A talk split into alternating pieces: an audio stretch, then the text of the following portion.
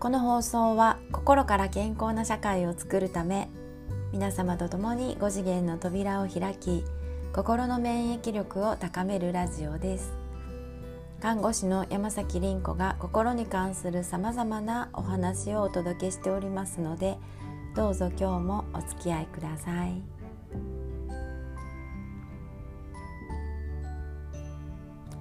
おはようございます。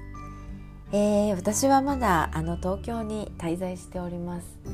えー、昨日もですね、えー、ナースのスクールの、え授業だったんですけれどもね、えやっぱりねなんか私と同じ年代のね人たちが、え非常に増えてるんですよね。で5年ほど前からでしょうかね、え起業する女性が急速に増え始めたんですけどねあのまあ小さな波はね10年前くらいからあったように思うんですけど、まあ、私がコミュニケーションを学び始めた時同年代の女性ってもうほとんどいなかったんですよね。まあ、だけどどうやら5年くらい前からねなんかどっと増えてきたんですよね。そうだからねあの女性がなんか自立する起業する自分の世界を持つっていうのはね今もうすごい普通になってきてるんですよね。なので今日ちょっとねあの更年期のお話をしたいなって思ったんですね。よろしくお付き合いください。まあねあの本当に、えーと、私も、うん、53歳なんでね通ってきた道なんですけどねあのアラフィフと言われる、ね、年代の女性ですよね。で今、えーと、日本の、えーと平均年齢っていうのは49歳なんですねもうまさにねあのアラフィフで、えー、今から更年期っていうこういう年代なんですよね。まあ実際には45歳ぐらいからね体の変化は始まってるかなって思うんですけどね。であのこの年代に本当にこう自立したいって思うのって体の解剖学を考えるとあの非常にもうあの合ってるんですよね。それはもう普通のことなんですよね。でただですね、まあ、通常思われているのはあの閉経するとですね女でもない男でもない私は一体何者？みたいなねこういう感覚だと思うんですよね。うんまあ、でもね実はそうではないんですね。閉経後の女性だけが実は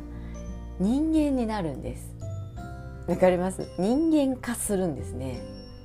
まあ男性にはねちょっとあの難しいところなんですけど、えー、女性だけがね本当に人間になれるっていうこれ解剖学で考えると本当そうなんですね。変な話でしょうかね。まあだけどこれねえっ、ー、とね生物の進化の過程を見てもねわかるんですね。まあ、医療は、えー、対症療法なのでね目の前の起こっていることにそれだけに対処するのでね、まあ、生物の進化なんて考えないわけですよ。だから、まあ、医療者ですらね、えっと、気づいていないことだと思うんですけどねあのえっとねその昔、うん、生物っていうのは性がなかったんですよね。で今でも、えー、植物にはえー、無性生殖、えー、無性植物っていうのがあるんですね。でその場合は、えーと、自分のコピーを作るわけなんです子孫を残すためにね。まあ言ってみたら自分の分身ですよね。だけど、えー、地球上にはですね、まあ、巨大隕石の衝突だったりとか、えーと、全球凍結だったりとかねさまざまなそのなんか起こってほしくないことがね起こるわけですよ。もう全生態系があのひっくり返ってしまうようなねそういう生命の危機っていうことが起こるわけですよ。でそれが起こった時に自分のコピーを生んでいるのでは弱いんですね生命力がね。なのであえて相反する同じ要素を持ってるけれども違う要素も持っているというそういう相反する存在を作ってそれを掛け合わせてえー、新しい進化系を生み出すようになったんですよね。賢いですよね生物って。まだおそらく脳がない時だと思うんですけどね。でそういうあの性というものを作って、えー、進化していく。そして種を保存していくっていうこういうプロセスをね全生物は歩んできたんですね。でねあの今私たちの体を考えればわかると思うんですけどまあ、えっと、男であれ女であれどっちであれ母親の体内から生まれてきますよね。ということはですね、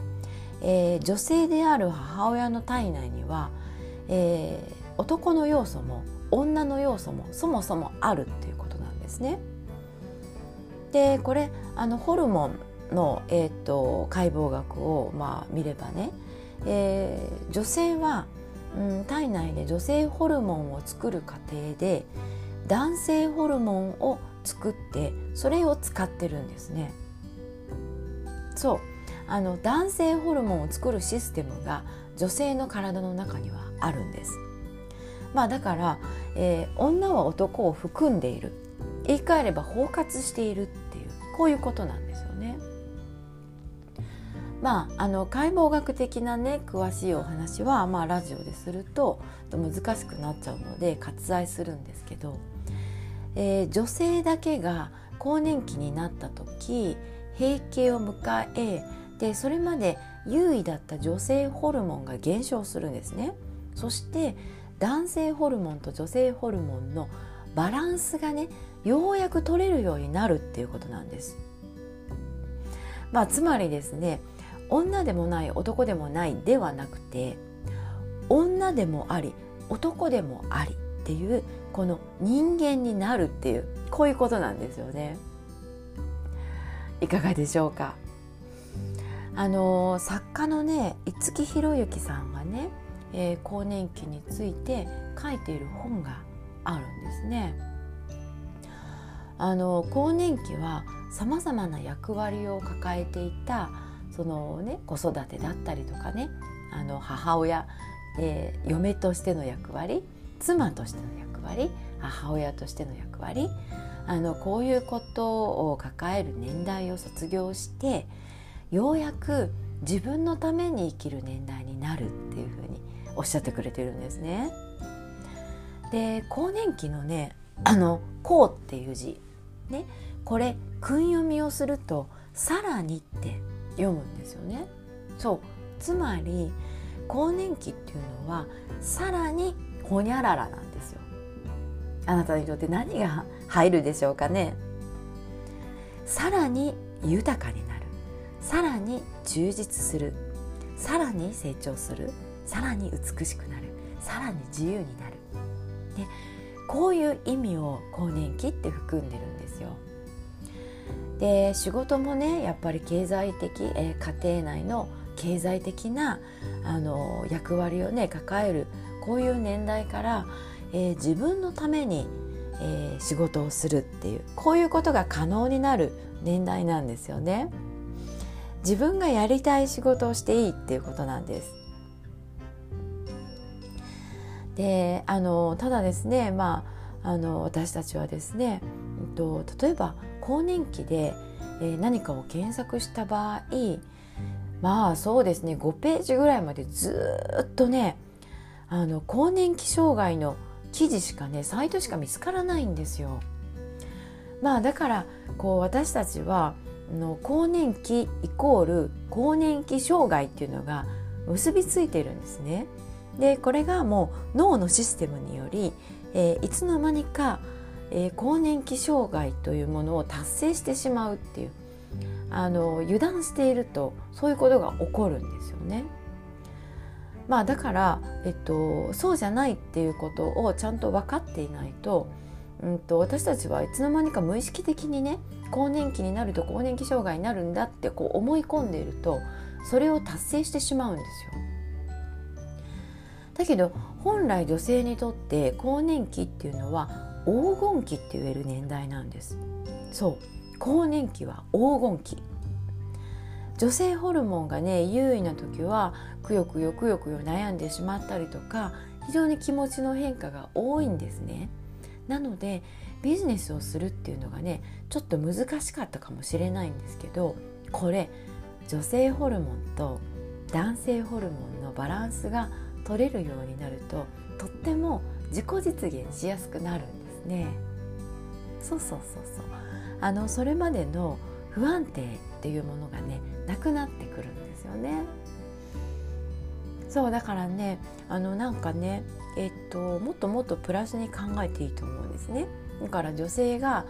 えっと、今49歳というこの、えっと、年代が平均的な年代になってで女性が社会に進出していくっていうのはねこれとっても自然なことなんですそして自己実現しやすいんです。でまさにこの景気が低迷してね。で、えっと、子育てのことで家庭のことそして介護のこといろんなことの鍵を握っているのが女性なんですね。そしてもちろん医療。うんと健康。これからは医療のことをちゃんと勉強して本当に健康というものをうんと社会に広げていくための鍵を握っているのも実は女性なんですね。そうだからね本当にこう女性が更年期っていうのは何なのかっていうのを知るっていうのはとても大事なことだと思ってね今日ちょっとお話しさせてもらったんですね。で女性がですねあの、まあ、幸せな更年期を、まあ、迎えるっていううんこのためには、えーとね、人間化したと更年期の女性の実は恋愛事情もねこれ変わるんですね。それまでの恋愛と更年期を迎えた女性の恋愛っていうのはねガラッと実は変わるんです。まあこの辺はねちょっと話し始めると非常に内面的なことですし性に関わることなので、まあ、個別になるかもしれないんですけど、えー、幸せな更年期を迎えるためにはですね、えー、それまでにやっておかなければならないことも結構あるんですね。40代とか30代のうちにやっておかなければならないこと。でこれは、まあ、更年期障害の予防とも言えるんですね。そう非常にこの性に関して、えー、ないがしろにしている部分があったら、えー、それが更年期の年代に出てくるっていうことなんですね。まあちょっと奥が深くなりますよね。そうなんです。あのとにかくね恋愛も楽しむっていうことが必要です。これは30代40代の時からだからね本当にこう、えーと性というのはうんと生物の本当に根源であり私たちの存在意義なんですね生殖器っていうのは。だからそこをおろそかにしていると後で病気になって出てくるよっていうことなんです。はい、なので、えーと、まずはですね更年期障害と更年期が結びついちゃっている人は違うんだってそれはえっ、とまあうん言ってみたら戦略ですね医療のね。あのなのでそうじゃないと更年期は本来さらにほにゃららという、えー、黄金期の時代なんだっていうことを、えー、自分にインプット、えー、し直していただきたいですね。あなたは更年期になったら人間化したらバランスが取れたら何をしたいでしょうか？はいなんかちょっと考えてみてもらったらと思います。